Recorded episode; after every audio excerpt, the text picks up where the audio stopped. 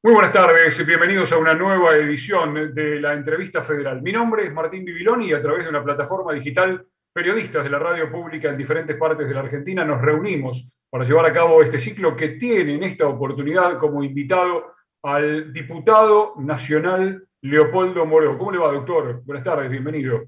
¿Qué tal? Bien, un gusto en estar con todos ustedes. Bueno, el gusto es todo nuestro. Vamos a charlar durante la próxima hora de varios temas y el que tiene la misión de abrir esta entrevista es representante, trabajador de LRA 13, Radio Nacional Bahía Blanca. Juani, buenos días. El aire es tuyo, adelante. ¿Qué tal, diputado? Saludos a todos los colegas presentes que nos escuchan.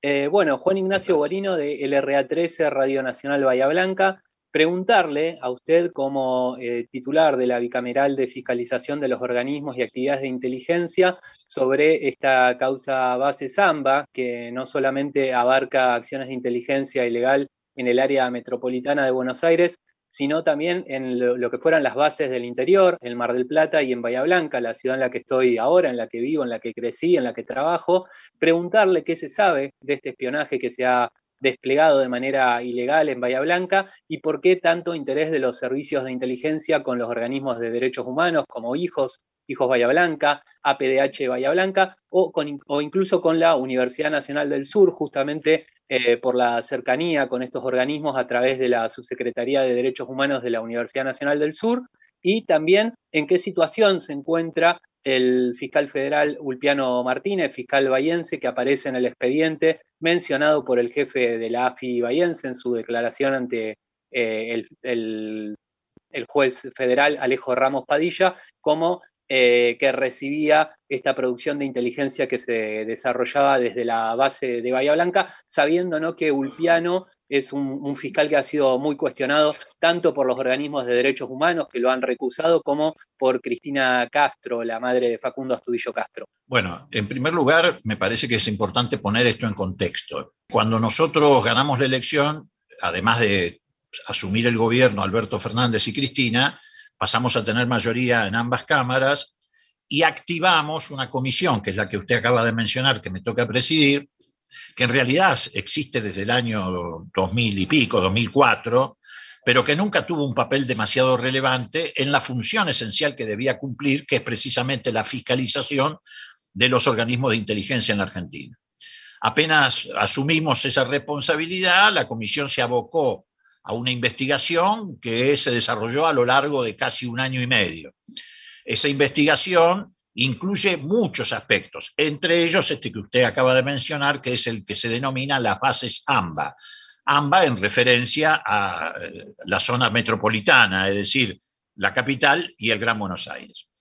Eh, pero es nada más que un aspecto de esta investigación que, eh, bueno, nos llevó a la conclusión de que más de 372 ciudadanos argentinos fueron espiados, acosados, extorsionados por maniobras de espionaje ilegal y 171 organizaciones de carácter político, social, religioso, comunitario no escaparon tampoco a ese escrutinio ilegal que llevaba adelante la AFI desde el 2015 apenas asumió el gobierno de Macri. Este espionaje ilegal, que no tiene precedentes en la historia democrática de la Argentina, se desplegó a través de una serpiente de varias cabezas. Una de esas cabezas, uno de esos grupos operativos, es este que usted menciona, el de las bases AMBA.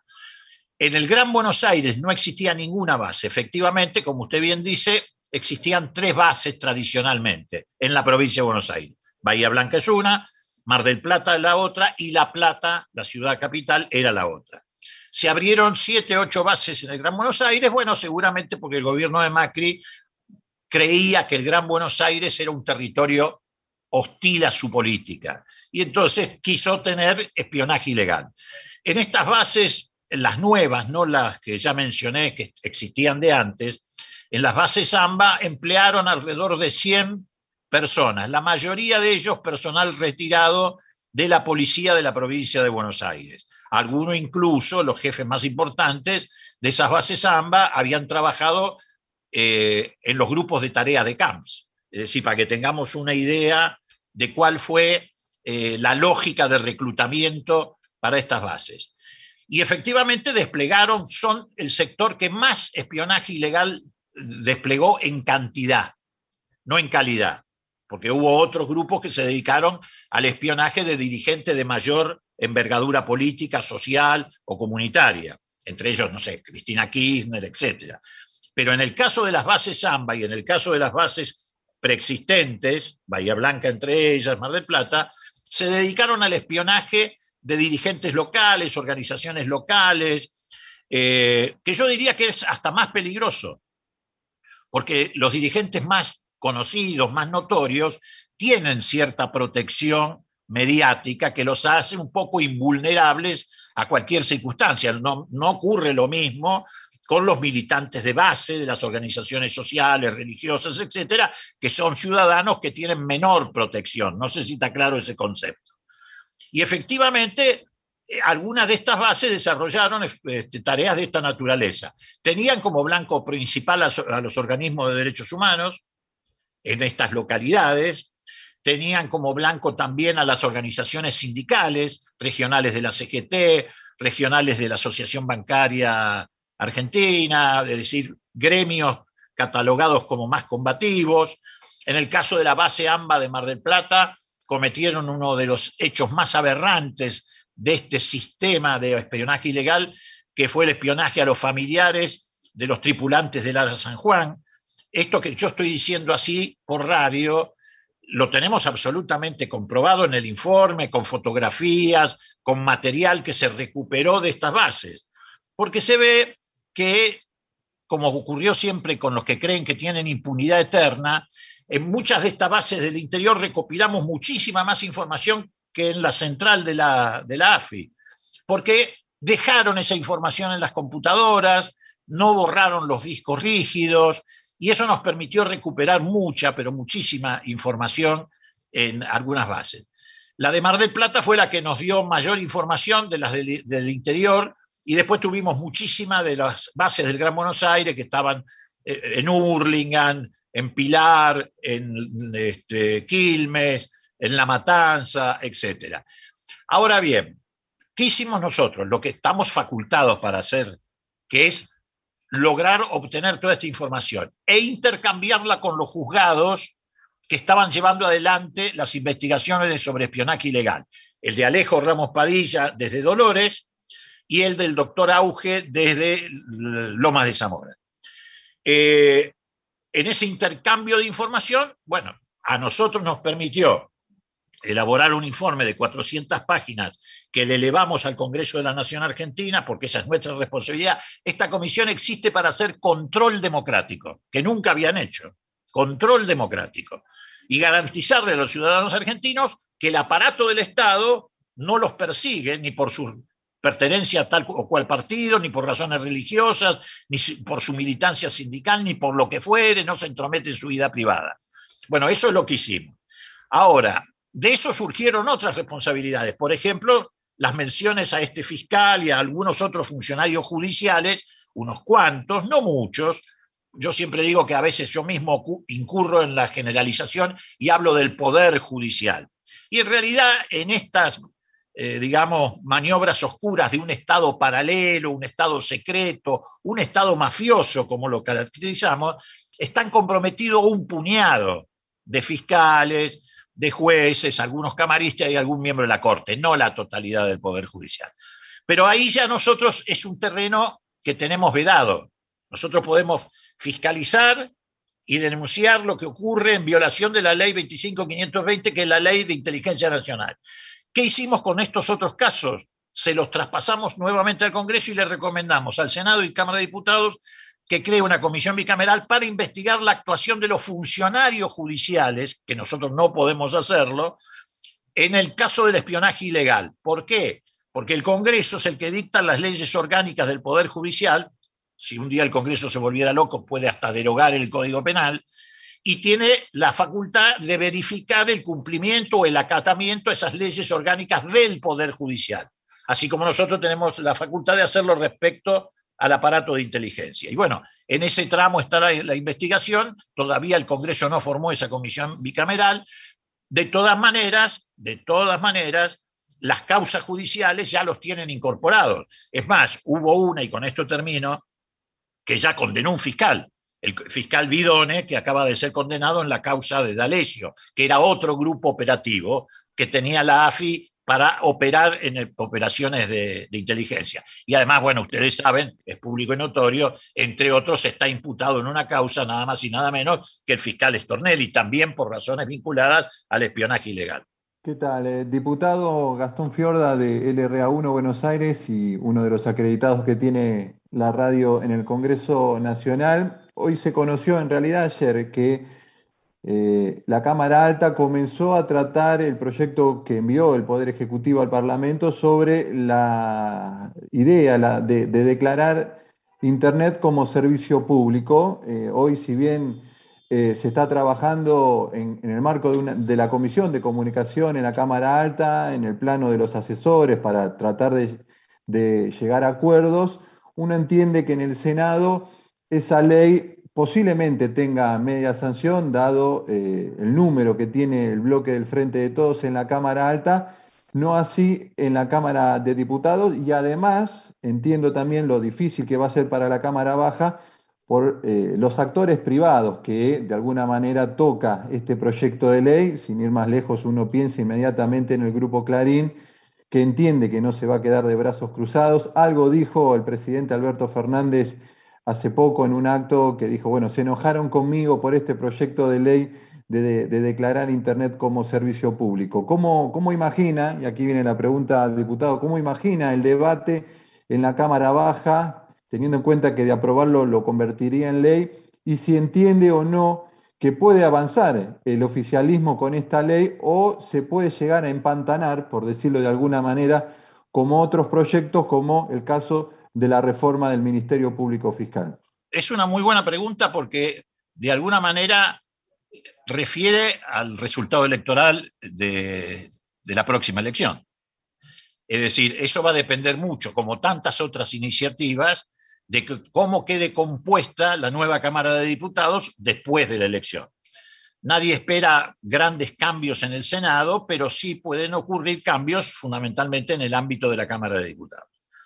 Va de suyo que si nosotros obtenemos un triunfo en estas elecciones de medio término, eh, eso va a facilitar, va a aceitar el camino para llevar adelante algunas iniciativas que, como usted bien dice ahora, las tenemos paralizadas porque en general la actitud de la oposición ha sido, eh, incluso usando el pretexto de la pandemia y el famoso protocolo de funcionamiento de la Cámara, tratar de impedir el desenvolvimiento, sobre todo cuando se trata de eh, leyes que pueden interesar al Ejecutivo. Un ejemplo de esto fue, por ejemplo, la ley del aporte a las grandes fortunas. Usted que conoce de estos temas, sabe que estuvimos casi un año y pico para tratar de eh, imponer este criterio, esta ley que finalmente le impusimos, pero nos demandó un año y pico. ¿Por qué? Porque el bloque del Frente de Cambiemos efectivamente representa intereses particulares. Entonces, cada vez que hay una iniciativa que puede beneficiar el interés general, pero afectar algún interés particular, ellos se oponen con dientes y uñas. Y seguramente en este terreno, efectivamente, van a tratar de defender los intereses fundamentalmente del grupo Calarín, y de algunos otros más, pero fundamentalmente del Grupo Clarín, que es el que tiene la mayor concentración de medios eh, en este sentido. El gobierno ya tomó una decisión en su momento por decreto y declaró de interés público o servicio público, mejor dicho, Internet, la telefonía fija, la telefonía móvil y eh, la televisión por cable entre otras cosas, para que esa, esa característica de servicio público le permitiera al Poder Ejecutivo, para defender el bolsillo de los argentinos, establecer la regulación de tarifas. Porque si, si es servicio público, el gobierno puede establecer regulación de tarifas, entre otras cosas. Y por supuesto, ¿qué hicieron? Recurrieron a la trinchera que todavía les queda a estos intereses, que es la justicia. Y el Grupo Clarín este, interpuso recursos, otra vez las famosas cautelares, y siempre encuentran en algún lugar de la República algún juez que hace lugar a las, a las cautelares o declara la inconstitucionalidad de la norma. Por eso ahora estamos tratando de que esto que ya hizo el Poder Ejecutivo, que significó reclamarle a las empresas que devolvieran plata que habían este, recaudado entre los usuarios indebidamente, porque eran tarifas que no estaban autorizadas por el Poder Ejecutivo, este, en algunos casos no ocurrieran, no reintegraran ese dinero a los usuarios y al contrario siguieran aumentando el valor de esos servicios. Entonces, ahora por ley queremos, como lo hicimos en el caso de las zonas frías para el caso de las tarifas de gas, queremos que por ley se declare eh, como servicio público eh, estas prestaciones y efectivamente va a haber un lobby fenomenal, ya hay un lobby fenomenal. Buena parte de la política agresiva del Grupo Clarín y de la Nación hacia el gobierno nacional en esta campaña electoral y su alineamiento sin eh, ningún disimulo para deteriorar al gobierno electoralmente, tiene que ver con que Clarín está pasando la factura, se está vengando de este intento del Ejecutivo de declarar en defensa de los intereses del pueblo argentino servicio público a Internet y otros servicios que le acabo de mencionar. Diputado Patricia Alguiza de Radio Nacional Resistencia Chaco, ¿me está escuchando bien? No, no la escucho del todo bien. ¿Me escuchan un poquito mejor? Bueno. Un poco mejor, eh, sí. Y desde el radicalismo, que es funcional a Cambiemos, se dice que hay un resurgir de la UCR. ¿Usted considera que ese resurgimiento está allí o se va a dar volviendo a sus bases populares y democráticas? Creo que en su pregunta está implícita la respuesta. Es decir, yo creo que no, hay ninguna posibilidad de un resurgir del radicalismo si el radicalismo sigue formando parte de una coalición de derecha, porque eso contradice las razones históricas que dieron origen al radicalismo. El radicalismo precisamente se origina confrontando con la derecha, con los conservadores, con los sectores más reaccionarios, de aquellos tiempos, a fines del siglo anterior, a fines del siglo XIX, principio del siglo XX. Eh, y si sigue siendo furgón de cola de este conglomerado que se denomina eh, Cambiemos Juntos por el Cambio, bueno, ahora ya ni ellos saben cómo se denomina, eh, eso, digamos, entra en contradicción con la raíz nacional, popular, democrática de la Unión Cívica Radical. La única posibilidad que tiene el radicalismo, y yo creo que la última, desgraciadamente, porque es un partido que ha transitado casi la mitad de la historia independiente de la patria, es retomar su identidad histórica, eh, liberarse del yugo que significa acompañar estas posiciones de derecha, estas políticas económicas neoliberales, eh, este modelo de exclusión social que nos propone el macrismo, y transitar un camino de otra naturaleza. Ahora, cuando se habla del radicalismo, hay una confusión conceptual. Una cosa es el radicalismo como una expresión de ideas, de valores, de principios, y otra cosa es la actual dirigencia de la UCR. La UCR es una cáscara vacía de lo que fue el radicalismo, de lo que fue el irigoyenismo, de lo que fue el alfonsinismo. Es más, ya hace mucho tiempo la gente que se siente identificada con esos valores históricos del radicalismo, del alfonsinismo, lo más reciente, del irigoyenismo más atrás, dejó y abandonó la fila de la Unión Cívica Radical. Algunos militantes, algunos dirigentes y algunos que forman parte de la masa electoral histórica del radicalismo, que a mediados de la década pasada empezaron a acompañar al kirchnerismo. ¿Por qué? Porque veían en la acción de gobierno de Néstor Kirchner primero y de Cristina después la realización de aquellas cosas por las que hemos peleado siempre los radicales. Entonces, hubo una transferencia también en ese sentido hasta de votos del radicalismo hacia eh, eh, el Frente de Todos ahora, lo que se llamó antes Unidad Ciudadana y antes el Frente para la Victoria. Esto yo lo tengo absolutamente comprobado. Después del 2011, a los pocos días de la elección, yo estuve con Cristina en la, casa, en la Quinta de Olivos, y ella tenía desplegada sobre su escritorio, ustedes recuerden que en aquel momento sacó el 52% de los votos, en esa elección en la que fue reelecta. Obviamente no había 52% de votos peronistas puros, como Alfonsín tampoco tuvo 52 Ah, no, Cristina sacó 54 y Alfonsín 52. Tampoco Alfonsín en el 83 tuvo 52% de votos radicales puros. Cuando uno saca un porcentaje de ese tipo porque rompe el molde de su, propia, de su propio espacio político.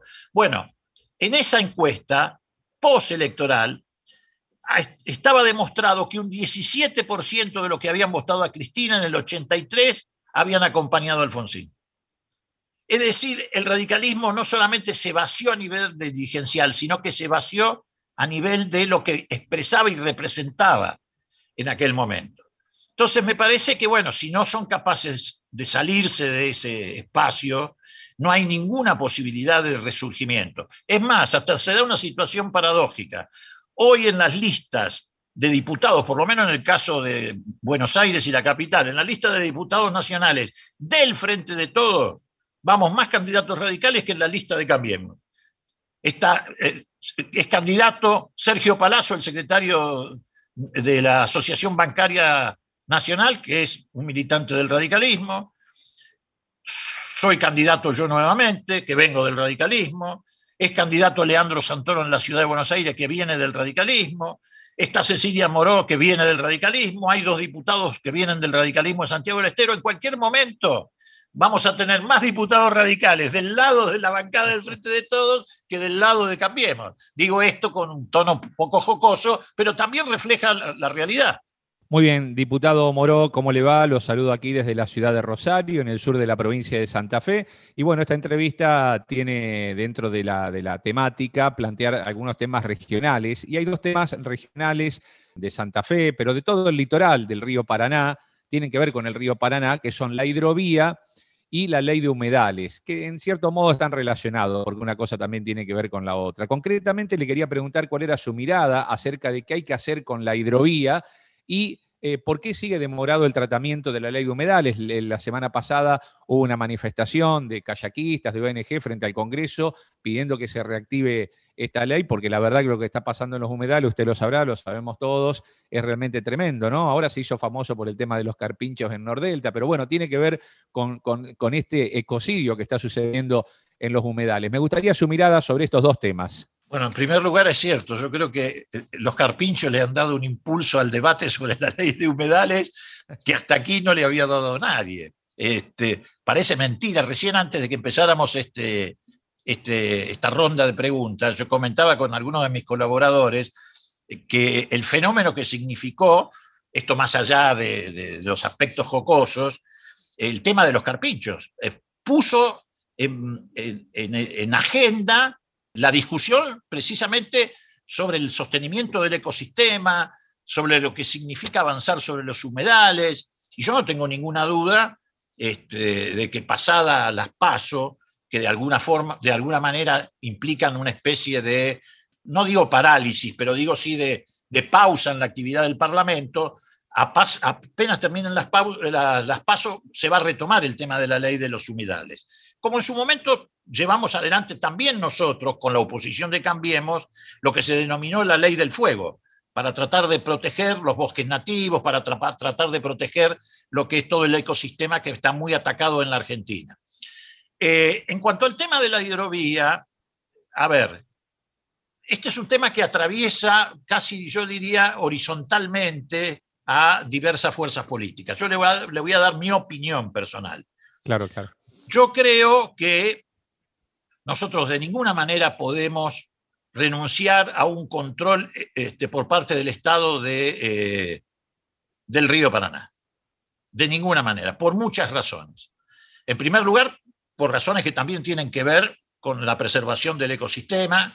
En segundo lugar, porque no hay duda de que por allí fluye un 70, un 80% de nuestro comercio exterior. En tercer lugar, porque eh, el escaso control, el control privatizado que ha tenido durante todos estos años, desde el momento en que Menem eh, cambió las reglas de juego en este sentido, eh, también ha provocado situaciones de sangría para las arcas públicas, por allí se va mucho contrabando de, la comercialización de nuestros granos, no hay prácticamente control efectivo sobre lo que transita por esa hidrovía. Y también hay este, sospechas muy serias de que puede haber, entre otras cosas, contrabando de, de drogas y contrabandos de otra naturaleza.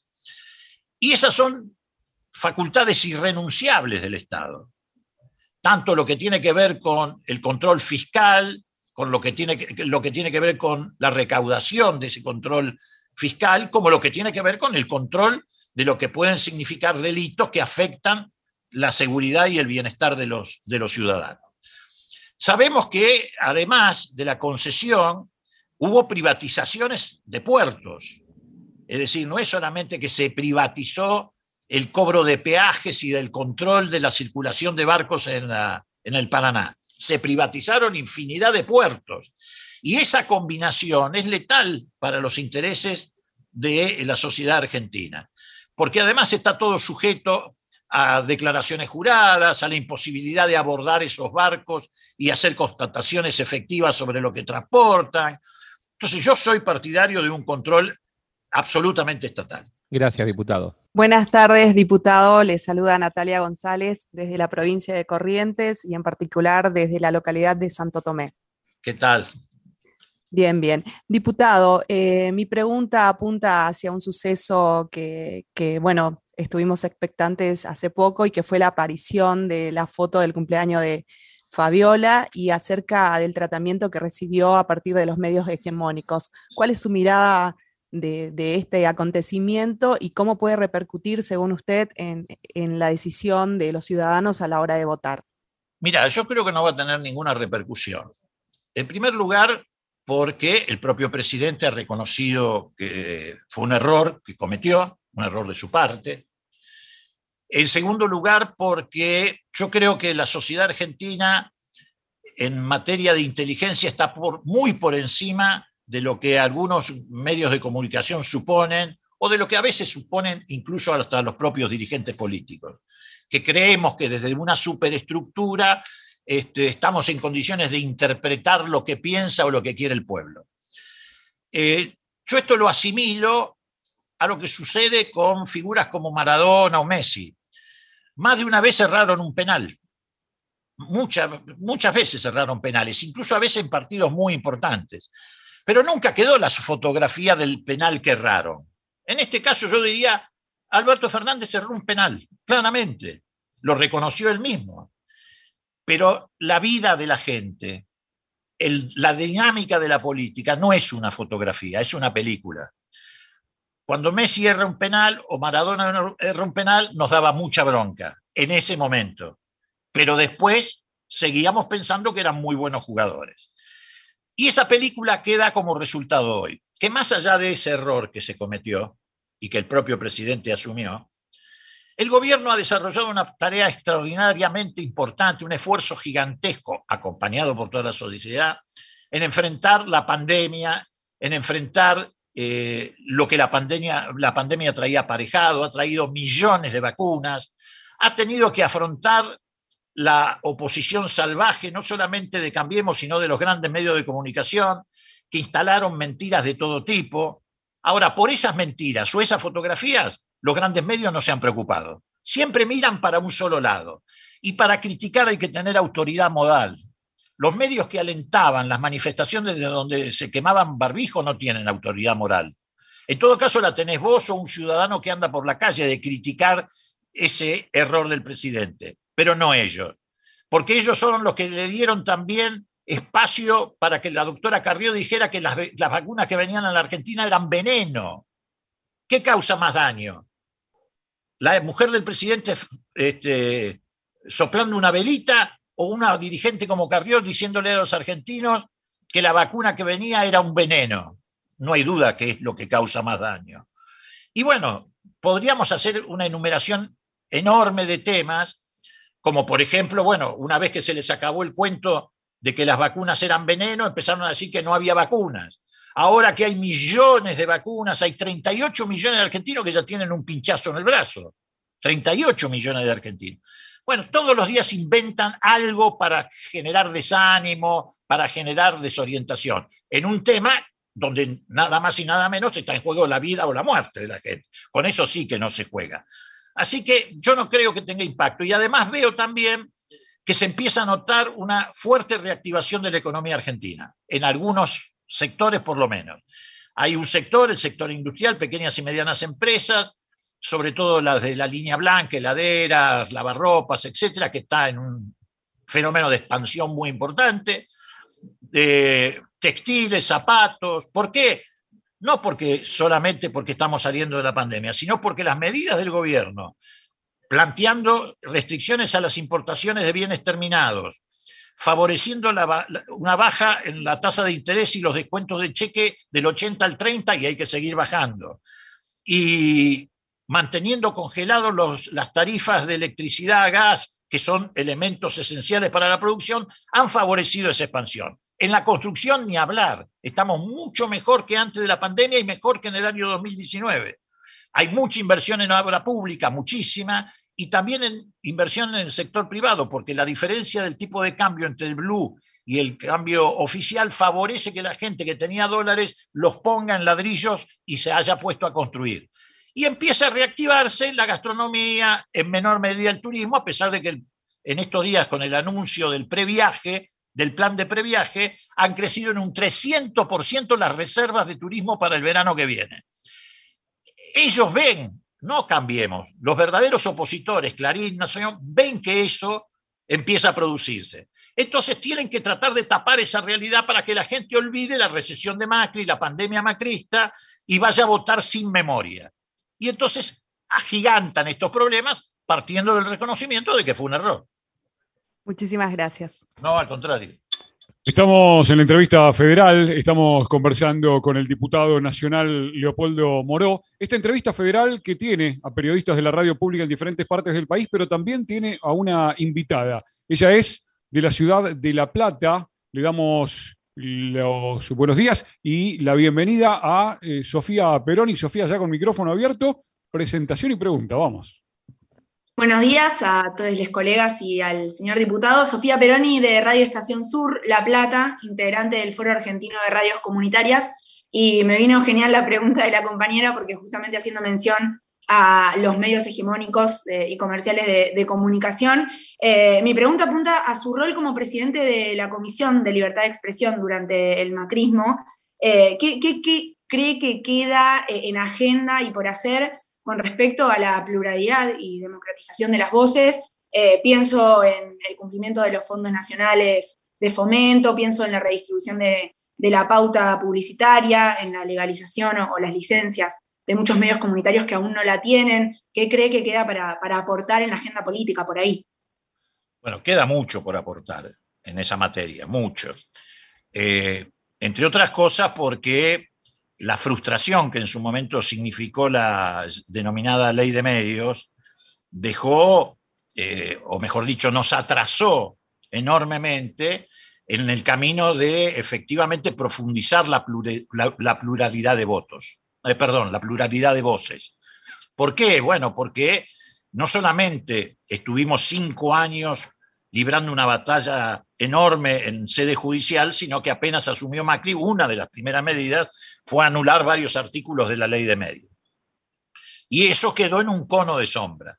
Después tuvimos cuatro años de macrismo, que no hubo ninguna posibilidad de avanzar en una nueva legislación, y recién ahora, con la interrupción que significó para el gobierno de Alberto Fernández la pandemia, que puso en suspenso, en pausa, un montón de iniciativas que seguramente hubiéramos tomado un año atrás si no hubiéramos tenido de por medio de la pandemia, ha dejado pendientes un montón de temas.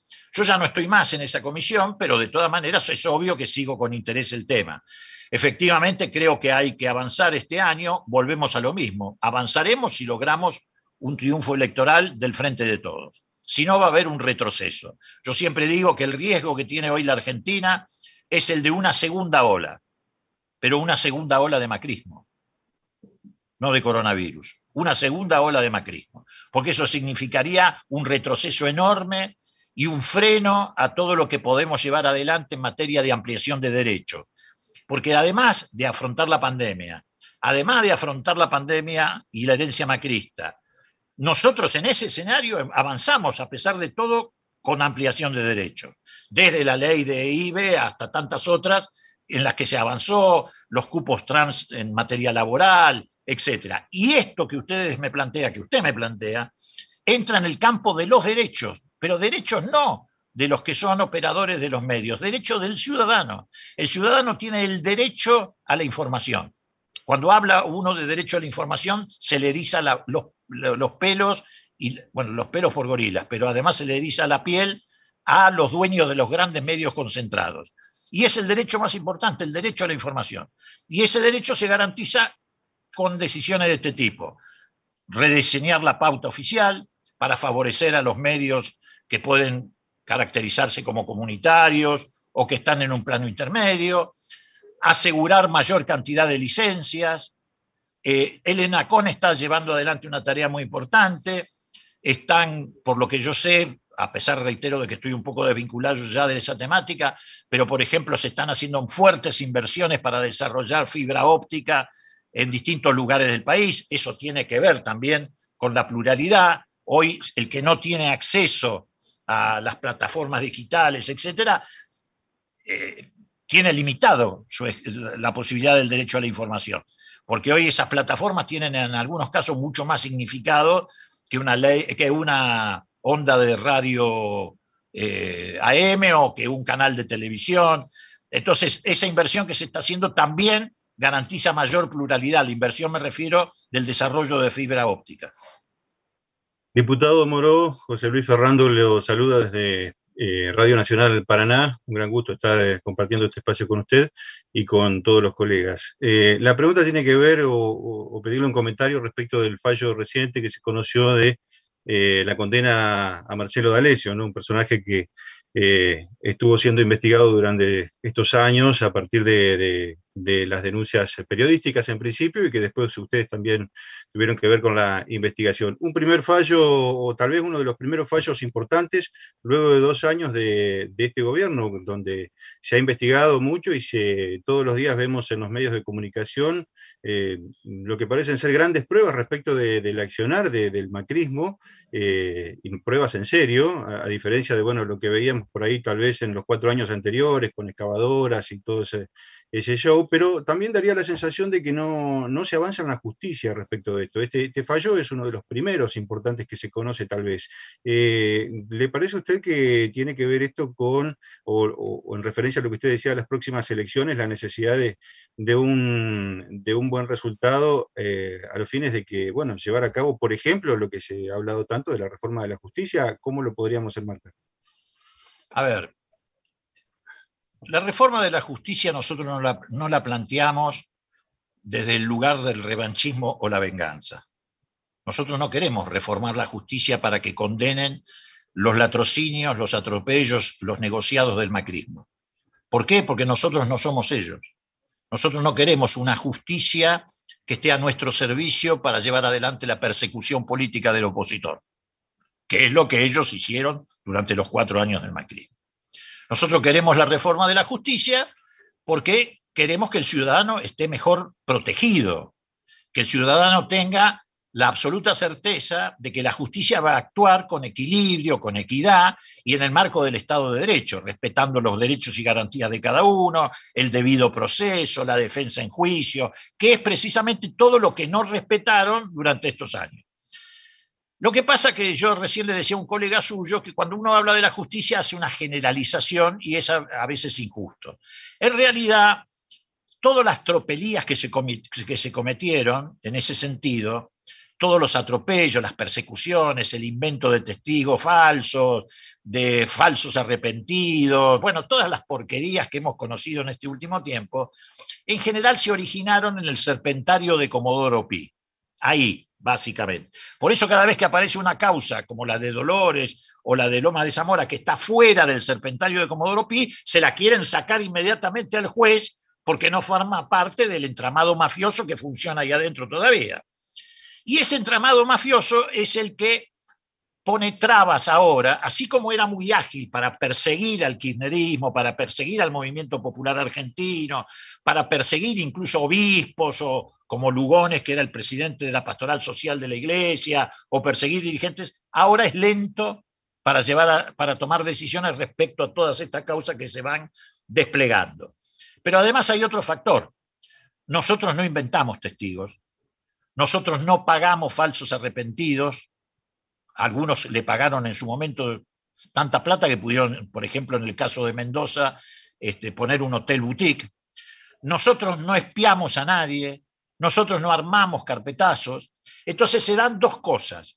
Por un lado, todavía en Comodoro Pi hay fiscales, jueces, miembros de la Corte que siguen defendiendo el macrismo, porque además se defienden a ellos mismos. Estos jueces que iban, por ejemplo, a la Quinta de Olivos todos los días a visitar a Macri para ver qué tenían que hacer con los opositores, obviamente no quieren que avancen esas causas porque se están defendiendo a sí mismos, no solamente lo están defendiendo a Macri. Y por el otro lado, reitero, paradójicamente, como nosotros no usamos las herramientas que ellos usaban, eso no le da espectacularidad a estas causas. Nosotros no, vamos a la madrugada a sacar un tipo en pijama y le ponemos un casco y, una, y un, un, chaleco y llamamos a los medios de comunicación y además, si los llamamos por ahí ni irían, porque los medios de comunicación más importantes de la Argentina tampoco tienen mucho interés en que esto avance, porque también estuvieron implicados en estas maniobras de persecución política y de extorsión política que tuvo la Argentina. Esa es la razón por la que no se avanza tanto. Pero en algunos casos se está avanzando, por ejemplo, en, el caso de la mesa judicial, por eso el macrismo tiene ya a esta altura hasta fugados, porque el, el fugado más importante es Pepín Simón, todos sabemos que huyó del país, pero no es el único. Pregunte dónde vive Nicky Caputo, por ejemplo. No está en la Argentina. Está en Estados Unidos. Apenas perdieron la elección, se escondió en Estados Unidos. Entonces, bueno, lo nuestro será más lento. También en el 83 los juicios que llevó adelante Alfonsín parecían lentos, pero se terminó con la impunidad. No va a haber impunidad para siempre. Y el resultado electoral de las próximas elecciones tiene que ver también con esto. Ellos están desesperados para que se sostenga la impunidad manteniendo la posibilidad de trabar iniciativas en la Cámara de Diputados. Gracias, diputado. No, gracias a usted. Ahí está, diputado. Muy, pero muy buenas tardes. Eh, los saluda Samuel Macepa de Radio Nacional Río Grande. Es un placer este, escucharlo y charlar con usted. Sabe que estaba leyendo esta semana eh, un dato que volcó un medio gráfico español en base a una encuesta que hizo el UNICEF, que dice que los jóvenes llevan adelante sus luchas como la ecología, eh, la igualdad de géneros, igualdades ante los derechos ante la ley. Y hablaba este medio que eh, los jóvenes llevan adelante estas luchas sin ninguna bandera política y quería basarme en su bagaje político y, más que nada periodístico. Yo le quería preguntar, eh, ¿a qué se debe esto que los jóvenes hoy no participen en la política? Es una pregunta que obliga a reflexionar mucho y es muy difícil responderla muy sintéticamente pero voy a tratar de, por lo menos dejar planteado algunos títulos. En primer lugar, estos jóvenes sin saberlo hacen política. Es decir, el joven que se compromete, por ejemplo, con la preservación del medio ambiente, la defensa del ecosistema, es alguien que está haciendo política, aunque no esté encuadrado en un partido político o en, o en un frente político.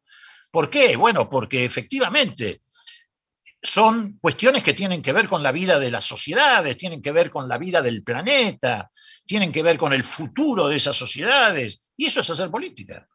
Siempre hay que acostumbrarse a la idea de que la política siempre se mete en nuestra vida cotidiana por debajo de la puerta a través de muchísimos caminos. Este, a, través de la, salud, de la salud, de la educación, y bueno, la defensa del medio ambiente, de los ecosistemas, tienen que ver con la política. Lo que pasa es que hay ráfagas, hay momentos de la política donde los compromisos de, los militantes jóvenes, de la gente joven, son mayores a otros momentos. Por la edad, este, tal vez vos no lo recordás, pero muchos de los que nos están escuchando sí, hubo una fuertísima participación política en la recuperación de la democracia, de los jóvenes. fueron los protagonistas más importantes como lo hubo durante el gobierno de Néstor y de Cristina, particularmente en el de Cristina, una fuertísima participación juvenil en la vida política, y también posteriormente. Ahora, ¿qué sucede en Argentina y en el mundo?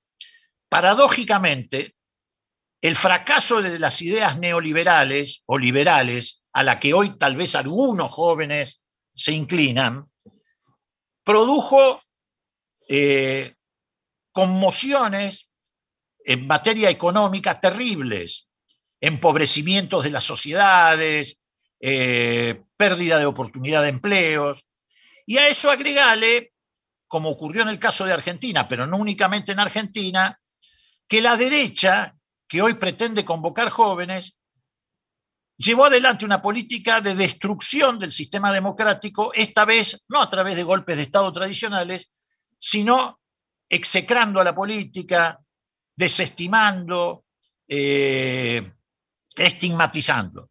¿Cómo no va a haber descrimiento si hace 10 años que vienen diciendo desde la derecha a través de los medios de comunicación que todos somos chorros, que este, los políticos se dedican a mejorar nada más que su vida, que todos son corruptos, y a eso agregale la crisis económica producida por la derecha y el neoliberalismo, y te da el resultado paradojal de que los jóvenes hoy tienen una actitud de descreimiento hacia la política y son convocados por los que generaron esas condiciones para que la política sea mal vista. No sé si está claro lo que te quiero expresar. Este, pero tampoco es un fenómeno permanente ni tampoco es un fenómeno eh, excluyente. Así como hay cierto grado, sin lugar a dudas, de descrimiento en sectores juveniles respecto a la política, también en la política, por lo menos en nuestro espacio, hay mucha militancia juvenil, mucho compromiso juvenil. Pero yo no tengo duda de que estos jóvenes se van a incorporar a los espacios políticos populares, nacionales y progresistas, aunque lo hagan a través de la defensa de lo que hoy pretenden o creen o creen que no tiene nada que ver con la política, como es la defensa del medio ambiente y de los ecosistemas. Si no terminamos con el régimen capitalista neoliberal, no hay ninguna posibilidad de defender el ecosistema o el medio ambiente en el mundo, ninguna. Es más, de esta pandemia, si seguimos así, el mundo va a salir más desigual que antes de la pandemia. Buenas tardes, diputado Moró, un placer eh, saludarlo desde LRA8, Radio Nacional Formosa, precisamente. Mi consulta es eh, cuál es su visión respecto de una ley para todas las provincias del norte grande en torno a una tarifa diferenciada de energía eléctrica entre los meses de octubre y marzo, dadas las altas temperaturas que tenemos, para equipararnos con nuestros hermanos del sur del país con esta ley recientemente aprobada por iniciativa del diputado Máximo Kirchner de rebaja de las tarifas de gas para las zonas frías. No, estoy absolutamente de acuerdo, porque sería totalmente equitativo que eso eh, ocurra, porque efectivamente, así como había que aliviar y hay que aliviar a las zonas que eh, sufren en un determinado periodo del año la rigurosidad de temperaturas muy bajas, es absolutamente razonable que esto se eh, equilibre con las zonas en las que también en un periodo diferente del año sufren las consecuencias de temperaturas muy altas que llevan a elevar el consumo para poderlas sobrellevar, para poderlas soportar. Así que yo estoy absolutamente de acuerdo. Y no por una razón que alguien pueda calificar como demagógica, sino porque es de estricta justicia. Además, todavía en muchas regiones del norte, del noreste argentino, etcétera, también se carece de una infraestructura que en el caso de las provincias del sur ya tienen, que es, por ejemplo, los gasoductos que permiten que efectivamente ese servicio llegue a cada una de las puertas de los argentinos. Entonces también creo que eso tiene que ser tomado en consideración para favorecer a esas provincias. Muchas Evangelina Zapata de LB4 Nacional San Rafael Mendoza. Eh, en el final le quería preguntar qué opinión tiene usted respecto del tratamiento de la información sobre la pandemia por parte de los medios hegemónicos. Y ha sido catastrófica. ¿Pero por qué ha sido catastrófica? Porque ellos decidieron no luchar contra la pandemia, sino luchar contra el gobierno. Vuelvo a repetir, uno para criticar tiene que tener autoridad moral. Si estos medios hubieran demostrado un fuerte compromiso en la lucha por defender la vida, las críticas no solamente son naturales, razonables y serían bienvenidas, pero no demostraron ese compromiso. Ellos alentaron todo lo que significara boicotear la política sanitaria del gobierno. ¿Por qué? Reitero, porque en vez de luchar contra el coronavirus, decidieron luchar contra el gobierno de Fernández. Y entonces actuaron en esa dirección. Y fomentaron, no solamente informaron, fomentaron esas manifestaciones en el obelisco, donde, como le dije a un colega, quemaban primero barbijos, después decían que la cuarentena no servía para nada, ahora en estos últimos tiempos dicen no, que hay que tomar medidas restrictivas. Bueno, cuando se hizo la cuarentena no había una vacuna, no en Argentina, en el mundo no había una vacuna. ¿Y qué otra cosa podíamos hacer para que no se propagara el virus? Si no teníamos una vacuna en el planeta. Cuando aparecen las vacunas, estos medios dijeron que era un veneno, le dieron espacio a los que decían eso. Después decían que llegaban pocas vacunas, ahora que llegan millones de vacunas, no sé qué otra cosa inventan. Ellos decidieron desde el principio usar la pandemia, usar la muerte de los argentinos para ir contra el gobierno, no para ir contra el coronavirus. Muchas gracias, diputado. No sé si queda un ratito para que le haga otra pregunta. Juan Ignacio Guarino, la última, cortita, nos quedan tres minutos, eh, señor Muy cortita, muy cortita. Vamos a Bahía Blanca con la última, vamos. Diputado, consultarle, ayer fue 25 de agosto, se cumplieron tres meses del 25 de mayo, que además de ser una fecha patria, fue el día que acá en Bahía Blanca eh, hicieron detonar con un dispositivo de detonación a distancia eh, un artefacto que voló una ventana en la sede partidaria del Frente de Todos Bahía Blanca. El tema desaparecido completamente de la, agenda, de la agenda mediática en medios locales, en medios nacionales tuvo impacto en los días siguientes y luego desapareció. Yo le quería preguntar a usted, sabiendo que está en la Comisión de Fiscalización de Organismos eh, de Inteligencia, si eh, existe alguna hipótesis de esto que pueda tener que ver con mano de obra desempleada y algún tipo de vuelto o revancha por las investigaciones que se están realizando. A ver, yo te voy a dar una respuesta de carácter general porque no puedo darte una respuesta particular. Es indudable que quien llevó adelante ese accionar pretende atemorizar o desestabilizar las instituciones, o generar un clima, de pánico, o fomentar la desparticipación en la política. Ahora, yo no tengo una hipótesis. Si la tuviera, tampoco te podría decir cuál es, porque efectivamente nosotros, cuando llevamos adelante investigaciones sobre el accionar ilegal de grupos marginales o de grupos que sin ser tan marginales pueden estar enquistados en diversos eh, escenarios, tampoco estamos en condiciones de adelantar esas hipótesis porque cometeríamos una infidencia que no, que no corresponde. Sí creo que hay que seguir trabajando hasta dar con los autores de ese atentado, que no es este, de un espontáneo.